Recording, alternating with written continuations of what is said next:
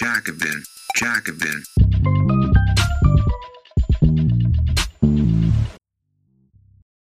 Bevor die neue Episode startet, vielen Dank für die vielen Spenden, die wir in den letzten Tagen von euch bekommen haben. Jede regelmäßige Spende hilft und ermöglicht uns, solch kostenlose Formate wie diesen Podcast dauerhaft zu produzieren. In diesem Sinne, danke. Spende auch du gerne über jacobin.de slash podcast. Der türkische Staat nutzt Waldbrände als Mittel der Repression. Die Geschichte von Waldbränden in der ostanatolischen Provinz Dersim zeigt, wie der türkische Staat die Zerstörung der Natur zur Unterdrückung der kurdischen Bevölkerung gebraucht. Von Hassan Ulukisa. Immer öfter bestimmen verheerende Waldbrände die internationalen Nachrichten. Auch die Türkei wurde in den vergangenen Jahren wiederholt von Feuersbrünsten heimgesucht. Einen Hotspot bildet die ostanatolische Provinz, die auf Kurdisch Dersim und auf Türkisch Tunceli genannt wird. Im Sommer 2023 erließ ein Ausschuss unter der Leitung des zentral vom Staat eingesetzten Vizegouverneurs, Emrullah Doru, einen weitreichenden Beschluss, um die Waldbrände in der Region einzudämmen. Neben allgemeinen Maßnahmen wie Feuerverbotszonen im Sommer sind auch Sensibilisierungskampagnen in Schulen geplant. Doch es besteht berechtigter Zweifel, dass diese Maßnahmen das Problem beheben werden.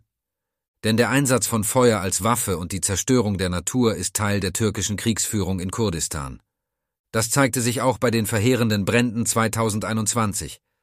Im Zeitraum zwischen dem 2. August und dem 15. September 2021 dokumentierte das Europäische Forstbrandschutzinformationssystem EFIS rund zehn Brandherde in der Provinz Dersim. Die Feuer begannen im Umkreis der Gemeinde Hosat und weiteten sich auf Waldgebiete der Nachbarprovinz Ovacik aus. Das Gesamtausmaß der betroffenen Gebiete beläuft sich auf rund 2178 Hektar. Wälder machen 27 Prozent der Fläche von Dersim aus, wobei 61 Prozent dieses Waldgebiets unter Schutz stehen. Dabei entzündeten sich die Wälder, wie Zeuginnen und Zeugen erklärten, nicht von allein. Die regionale Bevölkerung berichtete, dass sich am 16. August 2021 drei Drohnenangriffe ereigneten. Am darauffolgenden Tag kam es zu Schüssen aus einem Helikopter, gefolgt von Bränden. Eine Gruppe von Einheimischen versuchte gemeinsam mit dem Oberbürgermeister von Dersim, Fatima Cholu, TKP. Die Brände zu löschen wurde allerdings vom Militär und der Polizei daran gehindert. Baran, der Name wurde geändert, war eine der Personen, die von den Bränden betroffen war. Er erzählte, dass einige seiner Bäume Feuer gefangen hatten und er den Brand nicht löschen konnte.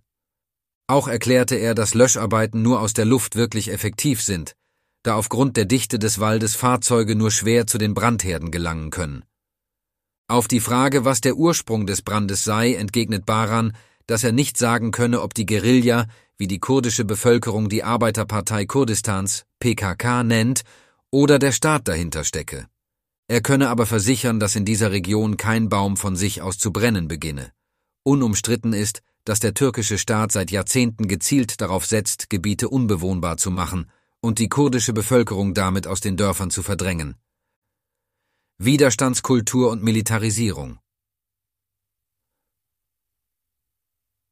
Die Gebirgsregion um Dersim ist bekannt für ihre tiefen Schluchten und über 130 Kilometer langen Bergketten mit Gipfeln bis zu 3500 Meter. Diese Landschaft macht die Region lange zu einem Zufluchtsort für Verfolgte. Bereits im Osmanischen Reich wurde etwa das Munzur-Gebirge Rückzugsort für Minderheiten wie Armenierinnen und Armenier, die das schwer zugängliche Terrain als Schutz vor der osmanischen Armee nutzten. Heute prägt neben den grünen Wäldern besonders das Militär das Ortsbild. Felsgravuren mit dem Schriftzug Ich bin stolz, ein Türke zu sein, mit türkischer Fahne, sind dabei nichts Außergewöhnliches.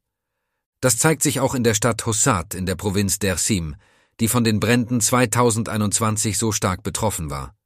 Die Einfahrt in die Stadt bildet eine riesige militärische Anlage, die auf beiden Seiten der Straße mit Panzersperren, Stacheldrahtzaun und Aussichtstürmen ausgestattet ist. Die Militarisierung in Hosat ist exemplarisch für viele umliegende Orte mit einer mehrheitlich kurdischen und alevitischen Bevölkerung. Die Bewohnerinnen und Bewohner der Provinz hat das nicht daran gehindert, zurückzukämpfen. Im Gegenteil, die bekannte Widerstandskultur in Dersim ist eine Folge der historischen Unterdrückung und Ausbeutung von natürlichen Ressourcen in der Region. Die Bevölkerung protestierte im Laufe der Jahrzehnte immer wieder gegen diverse Großprojekte, unter anderem Wasserkraftanlagen, Bergbau, Stein- und Sandbrüche. Dies spiegelt sich auch in dem Munsur Kultur- und Naturfestival, das seit den 2000er Jahren jährlich Ende Juli bzw. Anfang August stattfindet. Das Festival wäre 2022 unter dem Motto Wir verteidigen die Natur gegen Bergbauplünderung geplant gewesen und sollte damit die zunehmende Ausdehnung von Bergbau seitens der Regierung in den Mittelpunkt rücken. Aufgrund von Demonstrationsverboten und Untersagung der Konzerte der Bands, Grupp Jorum und Grupp Isyan Ateshi, sagte die Leitung das Festival kurzfristig ab. 2023 konnte das Festival mit einem ähnlichen Programm und demselben Titel nachgeholt werden. Schon im Zuge des Dersim Massakers 1937-38, wo rund 40.000 Menschen ermordet und vertrieben wurden, griff der Staat auf Feuer als Kriegswaffe zurück. Einer der am Massaker beteiligten Soldaten, Halil Cholak, berichtet 1991, wie die Armee Frauen und Kinder in einem Gebetshaus eingesperrt und bei lebendigem Leibe verbrannt hatte.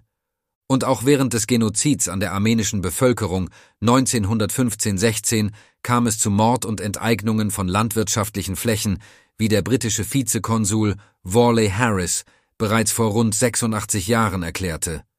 Tausende von Kurden, darunter auch Frauen und Kinder, wurden getötet. Andere, vor allem Kinder, wurden in den Euphrat geworfen, während tausende andere in weniger feindlichen Gebieten, die zuvor ihres Viehs und anderer Besitztümer beraubt worden waren, nach Zentralanatolien deportiert wurden, berichtete er in Trabzon am 27. September 1938. In den 1990er Jahren sah sich Dersim einer weiteren Welle der Zerstörung ausgesetzt, als das Militär im Kampf gegen die PKK 210 Dörfer umsiedelte und die Provinz unter ein Embargo stellte. Laut dem Bericht des Notstandgouverneursamts im November 1997 wurden allein im Jahr 1994 in der SIEM 41.939 Menschen umgesiedelt. Die Sozialwissenschaftlerin Joost Jongerden von der FU Amsterdam kam in einer Studie 2007 nach Auswertung von Geodaten zu dem Schluss, dass rund 60.000 Hektar Wald in der Periode von 1990 bis 1994 durch Brände zerstört wurden. Bis heute setzt die Armee auf die Taktik der verbrannten Erde. Der regionale Kontext und die historische halbautonome Stellung von Dersim im Osmanischen Reich mit seiner alevitischen, kurdischen, Kormanji und zasaischen Identität werden oft als Gründe für die wiederholte Eskalation von Konflikten und militärischen Operationen in der Region genannt. Die Wälder, landwirtschaftliche Flächen und Dörfer erlitten nachhaltige Schäden, was sich erheblich auf das Ökosystem und die wirtschaftliche Grundlage der lokalen Bevölkerung auswirkte. Wem gehört die Natur? Innerhalb der kurdischen Bewegung gab es 2021 laute Kritik am Vorgehen des türkischen Staates.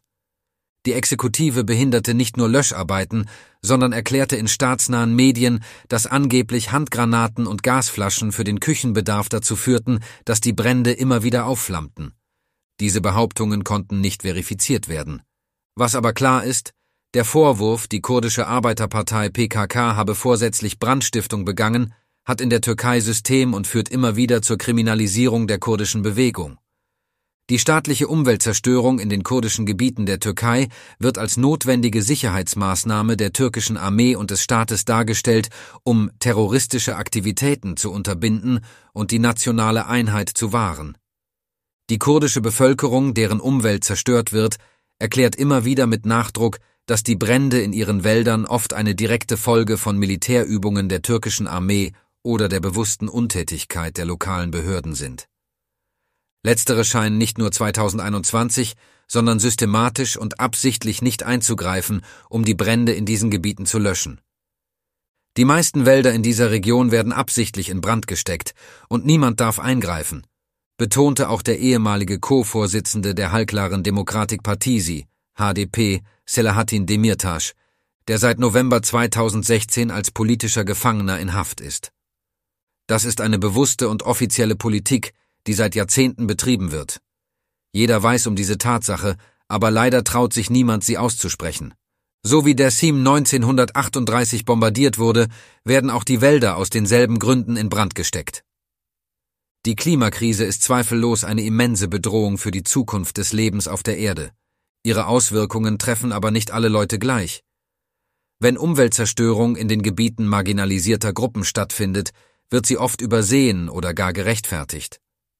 In der Türkei finden öffentliche Diskussionen zu Waldbränden und ihren Auswirkungen nur dann statt, wenn sie touristische Gebiete betreffen. In den von Minderheiten bewohnten Gebieten bleibt das Problem unbeachtet. Das kann aber nicht den entschlossenen Widerstand der Bevölkerung der Sim mindern. Direniorum für Berakmyrum, wie Baran erklärte. Ich leiste Widerstand und gebe nicht auf. Dies war ein kostenlos hörbarer Artikel des Jacobin Magazins. Viermal im Jahr veröffentlichen wir eine gedruckte und digitale Ausgabe und auf jacobin.de schon über 1000 Artikel. Wenn du die Arbeit der Redaktion unterstützen möchtest, schließ gerne ein Abo ab über den Link www.jacobin.de/podcast.